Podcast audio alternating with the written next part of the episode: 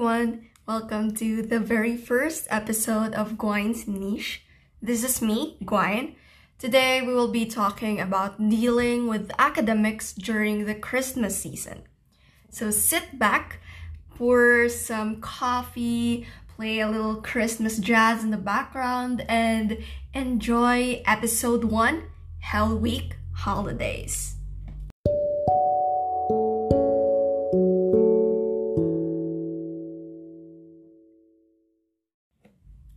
Most of us, and that includes me, we are already in the finals of school, or as some may even call it, during the Hell Week. Right now, I am studying in Ateneo, that's in the Philippines. So for me, this week is already the last stretch of our first semester. I think it's important to talk about school right now because ho ho ho, it's already Christmas season. It's already December and we can all feel, I don't know about you, but I can definitely feel the festive spirit now. And my problem here, maybe some of you can relate, as I have seen in TikTok and Facebook memes, is that it is distracting to be doing work during the holiday season. It is just so tempting to go to Netflix and just binge watch Christmas films, but I still have to work. I still a lot have a lot of things to submit and that is what we want to address here in this episode. Now, just to I actually think that this podcast is already a bit late because it's already the middle of the week. But for those who still want some tips and reflection guides on how to balance finals and the Christmas time, this episode is here for you. Just to share the context of my situation now, I am in college and our first semester is already going to end by Saturday this week. So as of the moment, we already have no classes and we are just left with our own devices, accomplishing and submitting our final requirements. For me, most of the tasks I need to do are long papers and essays. We have no exams and yay, that's a great thing for me because I don't like examinations. I want to share with you how I managed to stay on track with school, but also feel a little bit of that Christmas spirit.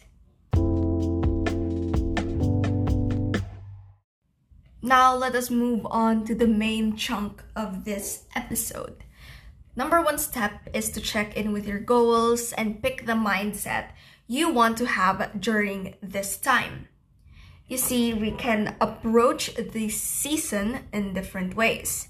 We can adhere to a schedule religiously, we can speed run the tasks to get all of them done before Christmas, or we can slow down to immerse in the Yuletide season and drift off from work. Personally, I prefer sticking to a schedule. It is easier that way so I have time to work, work, work, and time to rest. Because if I speedrun tasks and get as much work as I can, I'll feel drained and really exhausted. I don't like that because although the end of it is sweet success, the process might be unhealthy because I won't get ample time to relax. On the other hand, if I drift off and just let myself be pulled into the whirlwind of enjoyment, I might slack in terms of work and not get things done on time. So yeah, we will be using, I will be using a schedule because it is what fits into my goals. My goals being to pass the requirements before the Christmas break and to keep myself sane in the process. For you, my dear listeners, also check in with yourself. What are your goals? And also, what strategy, strategy is best for these goals? Is it to finish as much as you could and optimize the break? If that's what you want, maybe speed running the tasks and putting 101% work is the way to go. If you want to be chill and let things slide for a bit, because it is, after all, the season to be jolly, then you might want to stretch out your schedule and assign your tasks accordingly. But if you're like me, who wants something in between, you know, handling school, but still being able to enjoy at the same time, you might want to stick to a schedule where rest and work is balanced. So, this step is important because it helps you about what Christmas means to you. If you find joy doing work, then it might be okay for you to work during Christmas and you'll still be merry. For me, I like my calendar decluttered for Christmas so I can dive into full relaxation mode. So I have to finish everything off before the break comes. So for me, since as I mentioned, there are no synchronous sessions anymore, I use the period for each subject for finishing the respective tasks. So, since I have history class from 8 to 9 in the morning, I can just use that one hour to work on the history paper required for the history subject. And for my vacant, I can choose to enjoy the Christmas vibes and I can also choose to borrow that vacant time to put on so, some extra work. So it's literally just up to you. Personally, this is effective. I've been doing this for the whole semester now. I use my time as scheduled, and right now, I don't want to, to you know, make this sound like I'm bragging, but I am proud to say that I end up submitting most of the requirements, not all because I still have some tasks left ahead of their deadlines. Step number two is to audit your energy. As of now, maybe you are already familiar with the things that take away or give you your energy. In this step, I do an energy audit, which is looking at tasks according to the energy level it requires or gives.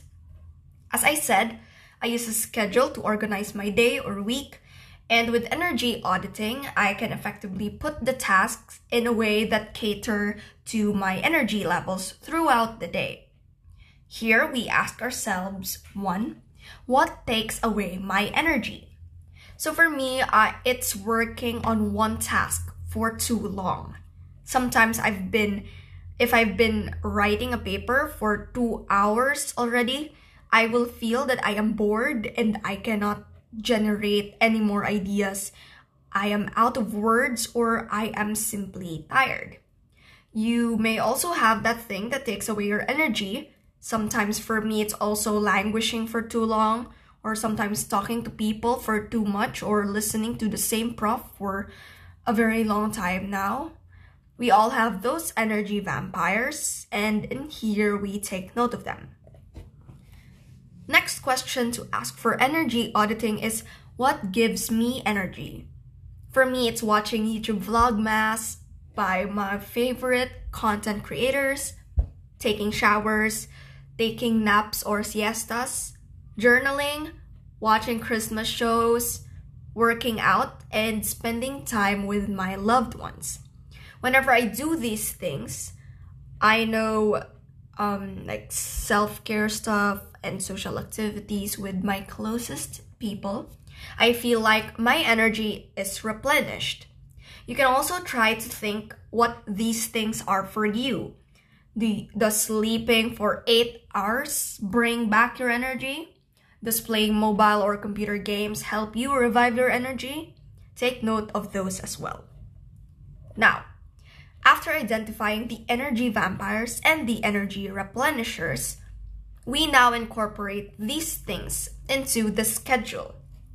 So it can vary according to how you want to manage your energy. Basically, it just takes alternating tasks and activities so you can maintain the energy after losing and gaining it. For me, it looks like this. In the morning, after I wake up, my energy is around 70%.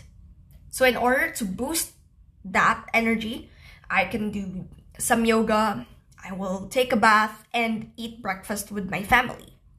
After reaching 90 to 100% of energy, I'll be working for two hours on my science paper since it is the first class I have in the morning. So typically, working on the paper will take my energy and it will go down to 50.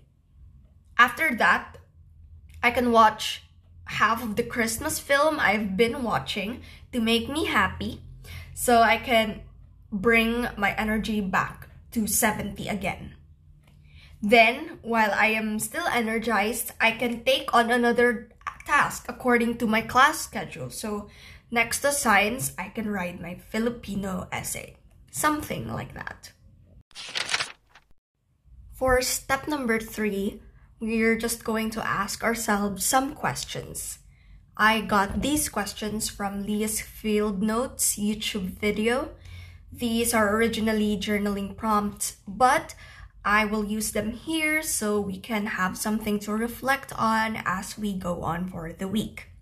I tweaked the prompt so you can follow along and you know we can adjust the prompt to the topic. But if you're interested in using the original prompt, I'll link Leah's field notes video down in the show notes so you can check it out on YouTube. First, what is the most challenging thing I'll be facing today? Why am I challenged by it? For me, it is writing my political science essay. I am challenged by it because it is quite lengthy and it requires a lot of work. And it is one of the major subjects I think that I have. So I have to pass this properly. I am challenged because I did not read the readings thoroughly. Lol. So if you answered this question, just think of something that scares you or overwhelms you for the day. It's easy to get nervous about doing tasks once we see a lot listed down our to-dos. But just think of that one big thing that you think is difficult or is a big deal. That if you mess up, you will you know, get embarrassed or be ashamed of yourself. And also dig deep into why you find this certain task challenging. For me, as I said, creating the political essay, political science essay is quite hard. But I ask myself, what is it that is scaring me or giving me anxiety? Is it because I am afraid of the task itself? of the subject itself or is it rooted into something more internal like am i afraid that it won't go it won't do i won't do good in this task that i won't get good grades that i won't be able to organize my thoughts properly on paper that i won't get the a i expect for this project so try to trace where that anxiety or fear comes from. The next question is How can my best self overcome this challenge? For the political science essay, I can be realistic. You know, it might seem scary writing eight pages, but if I break down the steps to, the, to get there, it may seem easier and less scary.